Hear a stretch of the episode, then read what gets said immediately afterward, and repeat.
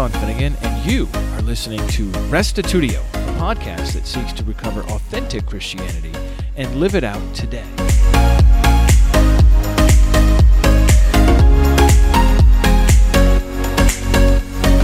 Before we can understand how textual scholars do their work today, it's important to understand the history of how they have endeavored to reconstruct the Greek New Testament over the years. In this episode, you'll learn about the rich and important history of how our understanding of the Greek New Testament changed over the last 500 years. This history is vital for you to understand why older translations are often based on younger manuscripts, a key paradox we'll return to in future sessions. Here now is episode 338, Bible Part 9 Reconstructing the New Testament.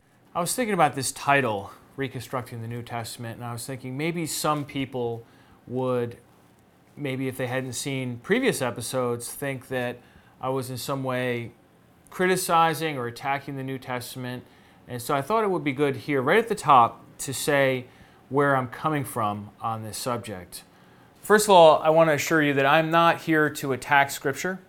I'm not here to criticize it. I believe in the Bible. I believe in the Old Testament and the New Testament. I believe in its inspiration and its authority and its usefulness uh, for my own life personally and for others as well. And so the New Testament is extremely precious to me, and that's precisely why I'm so concerned and so interested to do the work to figure out what is the best text of the New Testament. Uh, and I'm not really interested in the tradition or the traditional New Testament. I'm interested in the authentic New Testament. And so that's really what's driving me and those others who are also interested in this whole field of reconstructing the New Testament because the simple fact of the matter is we don't have just a New Testament lying around. What we have are many different manuscripts. And we've looked at these in previous episodes. We've looked at the uh, six different sources for the New Testament the papyri, the uncials, the minuscules, the lectionaries, the quotations in the church fathers, and the ancient translations. We, we've looked at this, and in looking at it, we see that as far as Greek sources go, we have something like almost 6,000 Greek manuscripts. And if we include ancient translations in that, the number is up near 20,000, 25,000 ancient manuscripts in Greek and other languages. So, what we need to do, since we don't have just like one New Testament, we have so many different copies that are made over so, such a long period of time, is compare them to each other and do our best to get back to the original that was then copied and copied and copied over the centuries. So, for example, the earliest complete copy of the New Testament that we have is Codex Sinaiticus, which was found in 1859 by Constantine von Tischendorf. And that's just such a, a fun story to tell about how he discovered that down at the traditional site of Mount Sinai at St. Catherine's Monastery. Well, this Bible goes back to approximately the year 350. And so this is not the original New Testament that the apostles wrote. It, it, we know when it was written. It was written around the year 350. Uh, so this is 300 years, three centuries, give or take, from the time of the New Testament. And we also know that Sinaiticus has mistakes in it. This, there are errors in the copying of that manuscript. In fact, every manuscript has some sort of errors in it or maybe not errors, but differences to other manuscripts, little deviations, anything from something very minor like spelling to uh, not having the definite article or having it or w- ordering the words differently, which in Greek is not that big of a deal. These are all translation, these are all the sorts of things that come out in translation uh, because in English, you would still order things the same and spelling would, wouldn't affect how you translate into English. So these are all things that are invisible most of the time. Um, but they are nevertheless part of what we have before us. So we can't just grab one New Testament and say, well, that's the New Testament. That's if it's good enough for the apostles, it's good enough for me. We don't have the apostles' New Testaments. We have copies, and we have lots of copies, hundreds and hundreds of copies, thousands and thousands of copies, in fact. And we, what we need to do is reconstruct the what, what our best understanding is of the Greek New Testament. And this is really an important quest for us as Christians, as people that care about this book, and scholars who are just interested in it for the sake of scholarship. Uh, this goal to figure out the oldest and best text and reconstruct the earliest form of the Greek New Testament is really a primary objective. And I, I, what I mean by that is, let's say, for example, I, I've used this illustration before. If you do a translation, you could have the most accurate translation in the world into the English language, for example. But if what you're translating from, if that Greek New Testament has a flaw or an error or added verses in it, guess what? It doesn't matter how good of a translator you are, you're going to have those flaws and corruptions in your translation. Same thing with interpretation. You could be the, the most learned and most expert interpreter of the Bible and putting verses to, together with other verses and understanding the cultural, historical background and all this, and just be such an expert and a quality gifted scholar in that regard. But if what you're interpreting itself isn't what they actually wrote, then what good is it? So, this is really a primary goal. We have to establish a text. We've looked at this for the Old Testament, we're looking at it now for the New Testament. Establish a text of the New Testament, and then from there, bring it into English so English speaking people can read it, and then interpret individual verses and then synthesize doctrines and, and other things. So it's really building one on top of the other. And we're talking about that foundational base layer of what is the text? How do we arrive at the text? And so this might be, not be the most exciting material uh, to talk about, maybe a little technical, but it is primary in that sense. And then when, when the work of all of this is done, what's known as the field of textual criticism, what we end up with are Greek critical texts. And these are the three most common ones that we have today that are current, that Bible translators in, in whatever language you're translating into are going to use as sources of the New Testament. So the first one on the left there is the Nestle Aland 28th edition, which came out in 2012. The one in the middle is the UBS, United Bible Society's fifth edition, which came out in 2014. And these two, honestly, are about identical. Uh, there are a few little differences in uh, the general epistles, but other than that, they're essentially identical. And then in 2017, we got a fresh Greek critical text from Tyndale House. They have kind of parted with some of the methodology that is that is coming up now and in 2017 they came out with a different Greek New Testament. Now, most of your translations, most English translations are not based on these. They're based on previous versions of these. For for example, the 27th Nestle Aland or the fourth UBS and or the third depending on what century, decade and so on your translation was done. Uh, but I just wanted to show you these three as the most recent up to date as far as what we're talking about. What we're talking about today and next time is how do they how do these scholars generate these three versions that we have to make translations from? Because it's not just sort of the sort of thing you can sign off to somebody else, be like, oh, the experts will figure it out. It's not so cut and dry as that. There's a lot of decision making that happens along the way, and it's important to know what those are. So that's what we're going to talk about today. As far as right now, I want to begin 500 years ago with the year 1502. Cardinal Francisco Jimenez de Cisneros, commonly just called Jimenez, he led a team to print a polyglot. That's a Bible in multiple columns, multiple languages. It was an incredibly ambitious project that resulted in six volumes in multiple languages. I want to show you some pictures of this because it is just really such a spectacular piece of work that he put out. It became known as a Complutensian polyglot. Uh, not the most marketable name, I'll admit that. uh, but the Complutensian polyglot, this is a page from Exodus chapter 1. Uh, we can see on the left side, we have the Greek Septuagint, with a Latin interlinear. And it might be a little hard to see, but I'm going to zoom in in just a minute. So that's that leftmost column. And then on the rightmost column, you have the actual Hebrew. This is the Old Testament part of the Complutensian Polyglot. It's a complete Bible, Old Testament and New Testament. So you have the Septuagint with a Latin interlinear, you have the Hebrew on the right. Then he put roots for Hebrew words, uh, verbs, on the rightmost column, to, just as a reading aid for anybody that reads Hebrew. The verb is where the action is, and you don't always necessarily know what the word is unless you can figure out the root.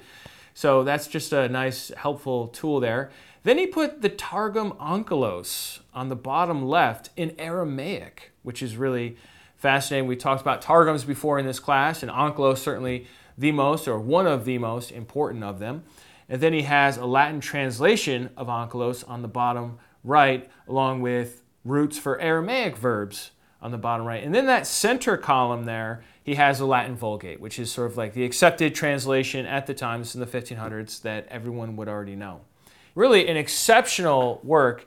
He finished the New Testament in the year 1514, and we can see on the left side here that it's a two column New Testament. It doesn't have whatever that was for the Old Testament, six, seven columns. It only has two columns. It has the Greek New Testament on the leftmost column, and then it has the Latin Vulgate on the right column.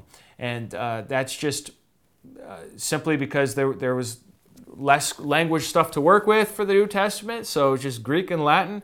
Really nice, easy on the eyes. In, in some ways, even though this is the first printed Greek New Testament, 1514, in some ways is, is far better than many of the later ones, in my personal opinion, just because it's easier to read. And we can see right at the top here, it says Toccata, Mattheon, Agion, Evangelion. Uh, then we have Latin mixed in, Cap 1. So this says the Gospel according to St. Matthew is a little heading there. And then you've got that really fancy looking B with a girl drawn in there and uh, that B and then B I B L O S. Vivlos, Ioneseos, Jesu Christu, you, David, you, Avraham. So that's the book of the generation of Jesus Christ, the son of David, the son of Abraham. Matthew chapter 1, verse 1.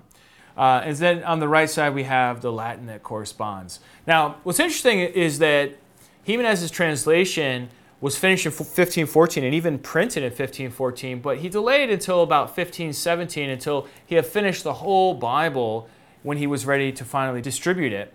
And that allowed a wily priest scholar named Desiderius Erasmus to rush his own Greek New Testament into print in 1516 and distribute it as well.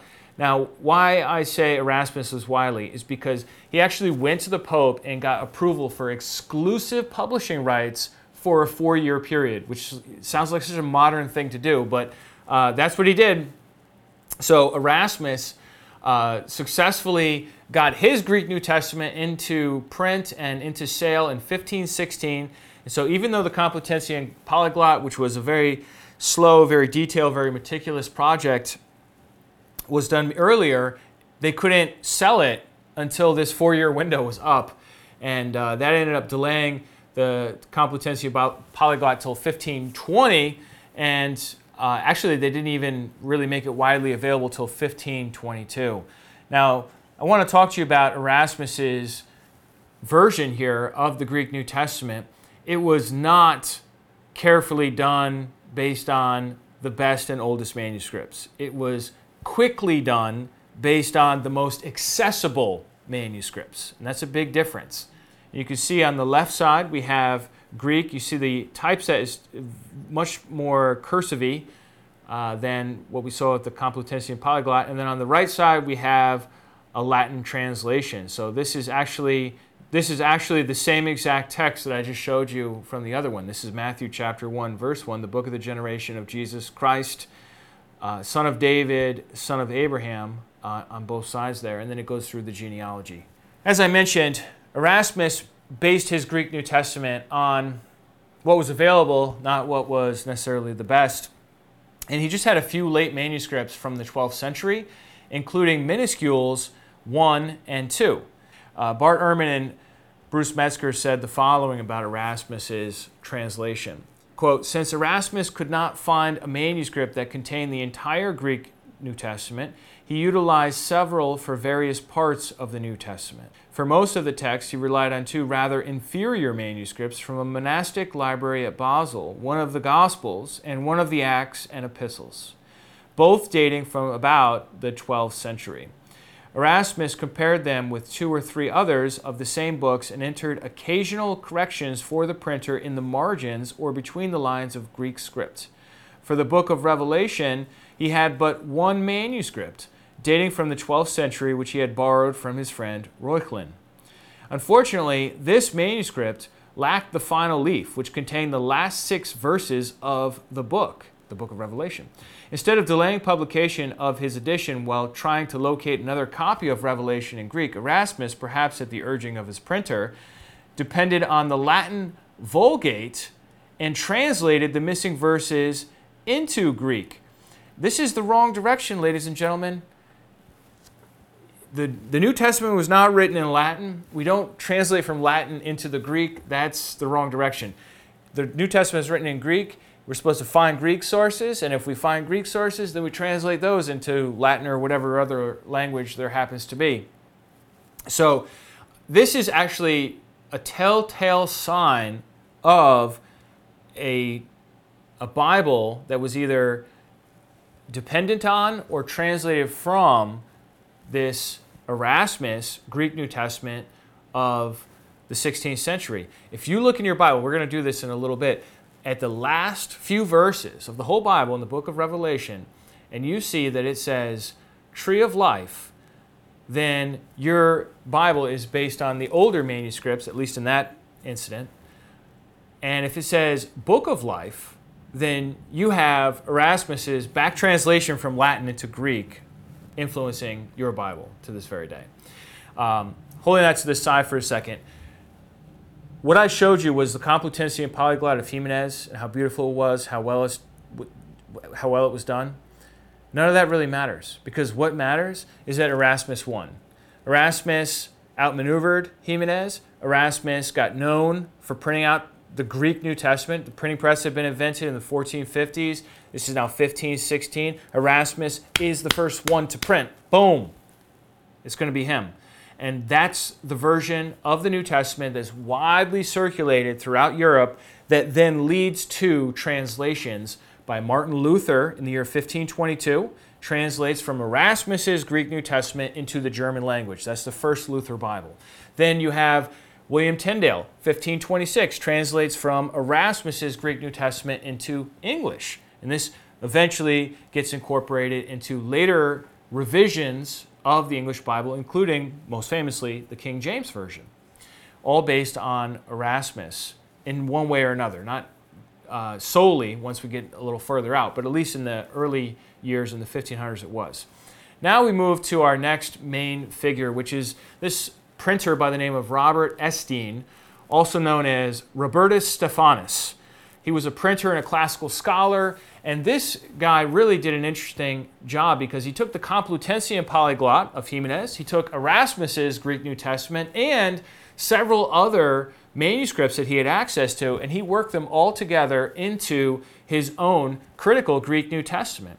And he put out editions in 1528 and 1546 which were noteworthy for the typeface designed by Claude Garamond. We have a font today called Garamond font. And so we can see here in this picture, this is the last page of Robert Estienne's Greek New Testament. Uh, this is probably from the year 1550, which is the most famous version. And we can see by looking at this that as the text ends, he tapers it in the middle, which is just artistry. I love that. Beautiful. Uh, and if we zoom in a little bit, we can see that this phrase, Biblu tis zois, that I have highlighted here, this is the part of Revelation where it says, if you remove any of the words of this book, you will be removed from, your portion will be removed from the book of life. And so the only way you can get this reading is from the Latin source that Erasmus had. The Greek New Testament, the Greek manuscripts do not contain this reading.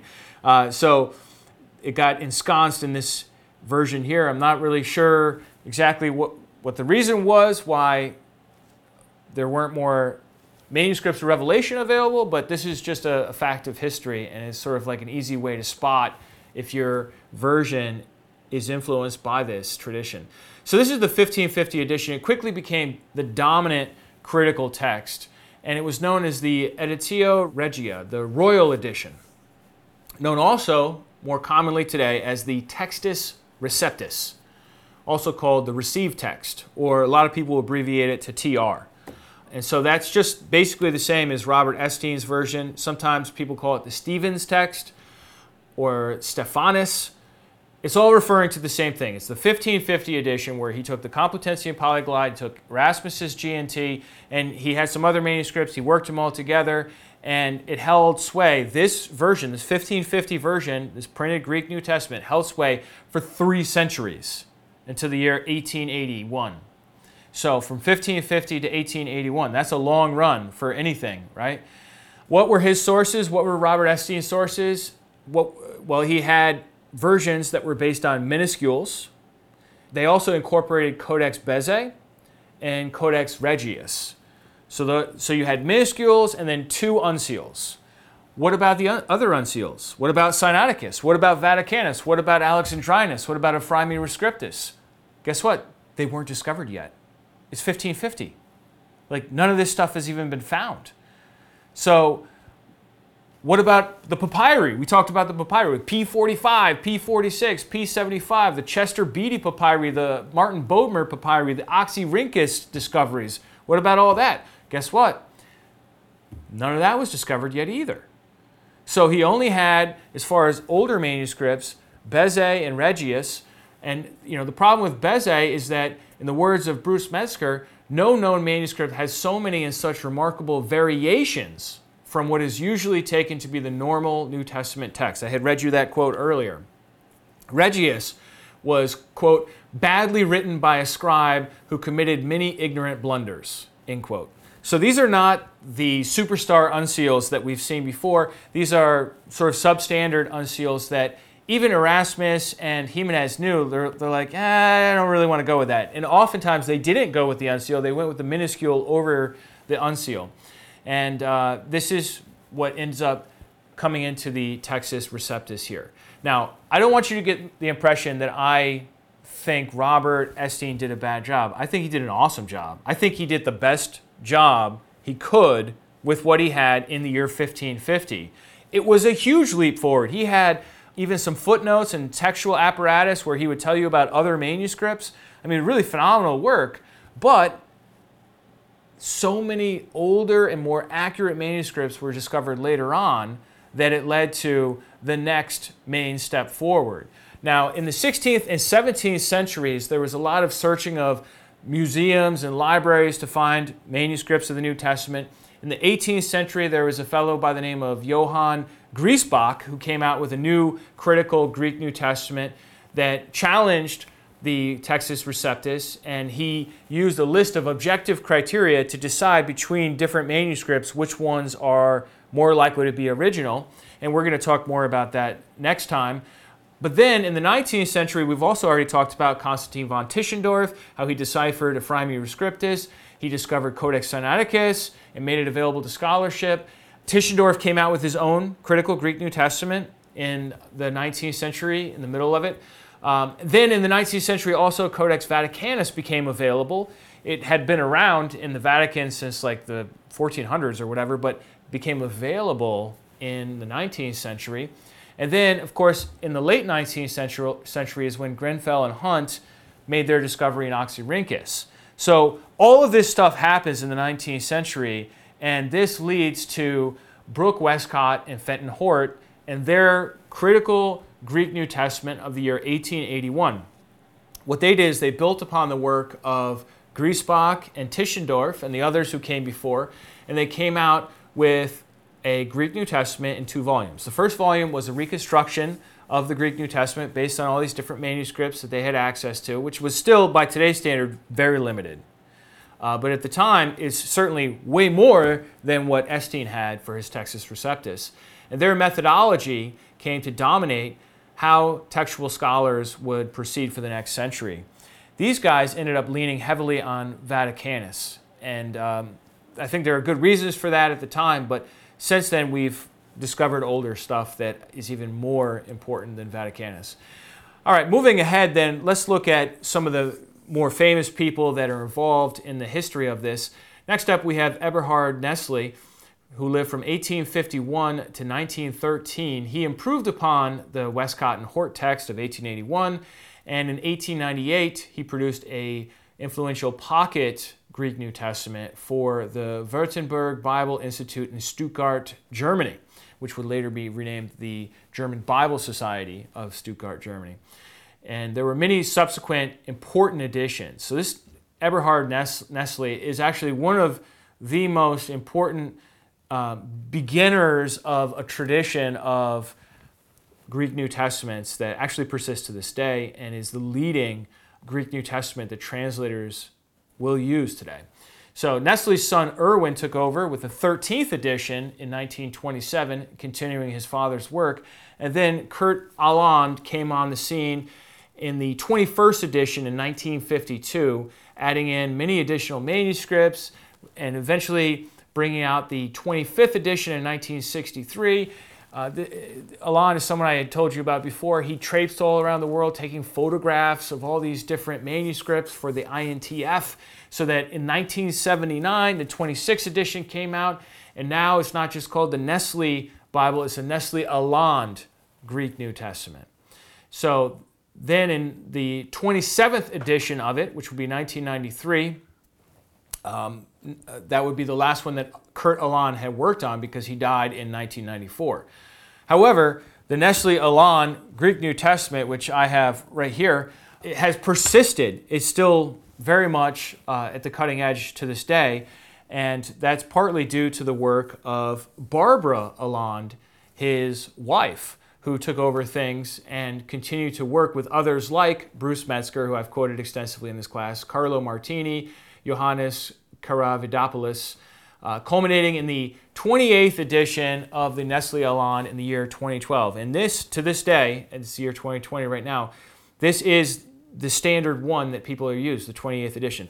Now, when the 29th edition comes out, then translators will use that instead of the 28th edition, and so, so on and so forth. Um, so it's really, really important, lasting legacy, this 500 year history of comparing New Testament manuscripts to reconstruct the Greek New Testament as best as possible. Um, however, as it turns out, right now, we happen to find ourselves in the midst of a revolution in textual criticism and in the midst of some controversy on which way to go as far as what methods are better than others. This is, as it turns out, a sort of battle that's raging on and that's going to result in multiple new translations of the Bible that I think we're going to see in the next five, ten, certainly by the year 2030, we're going to see a lot of new translations because of big changes that are coming. So, this is something that is very much a live field. I know we looked at 500 years worth of history, but it's not like, oh, well, yeah, they figured it out, so it's done as we're going to see next time, we, we need to look at how the, they do the process of comparing these differences in the manuscripts so that we can get let in on the situation and make our own decisions about which variants are legitimate and which are not in our continuing quest to understand how we got the Bible. Well, that's it for this episode. If you'd like to check out some books I referred to, I have them in the show notes for this episode, as well as some other links you might be interested in. If you want to come on the website and leave a comment or a question, love to hear from you. The site is restitutio.org, and you are going to look for episode 338, Reconstructing the New Testament. Speaking of which, we recently got a comment in from Kevin George on episode 336, Greek New Testament Uncials, and he was asking the following It has always been my understanding that the oldest Greek texts were always written in majuscule capital letters. But I have read in a few places that this is not true. Can you give me your input? The question has importance due to arguments related to writing the word God with a capital G versus lowercase god. Some people use this as their basis of argumentation regarding the definition of God. And uh, then Kevin goes on to cite a Wikipedia article about letter cases in which Latin and Greek are explained to have both capital and lowercase letters available at different times. Uh, Kevin, I'm certainly not an expert on all Greek literature. Um, what I know from the Greek New Testament manuscripts is that they are written in capital letters, and that seems to pretty much be the case until the ninth century. Uh, might there be some exceptions in there? That's entirely possible, but really the onus is on the person who's going to call that into question. All they have to do is cite a manuscript, and then we can look at pictures of it and see that reference. Um, but I, I, can tell you that for all the papyri and the uncials that I personally have seen, uh, which is not all of them, not not even close, but I have seen quite a few of them. They are all capital letters. So uh, maybe somebody else out there has more information on this. We'd love to hear more from you on that. If any of you can can help out Kevin on this question. That's it for today. If you'd like to support Restitutio, you can do that online at restitutio.org. We'll catch you next time, and remember the truth has nothing to fear.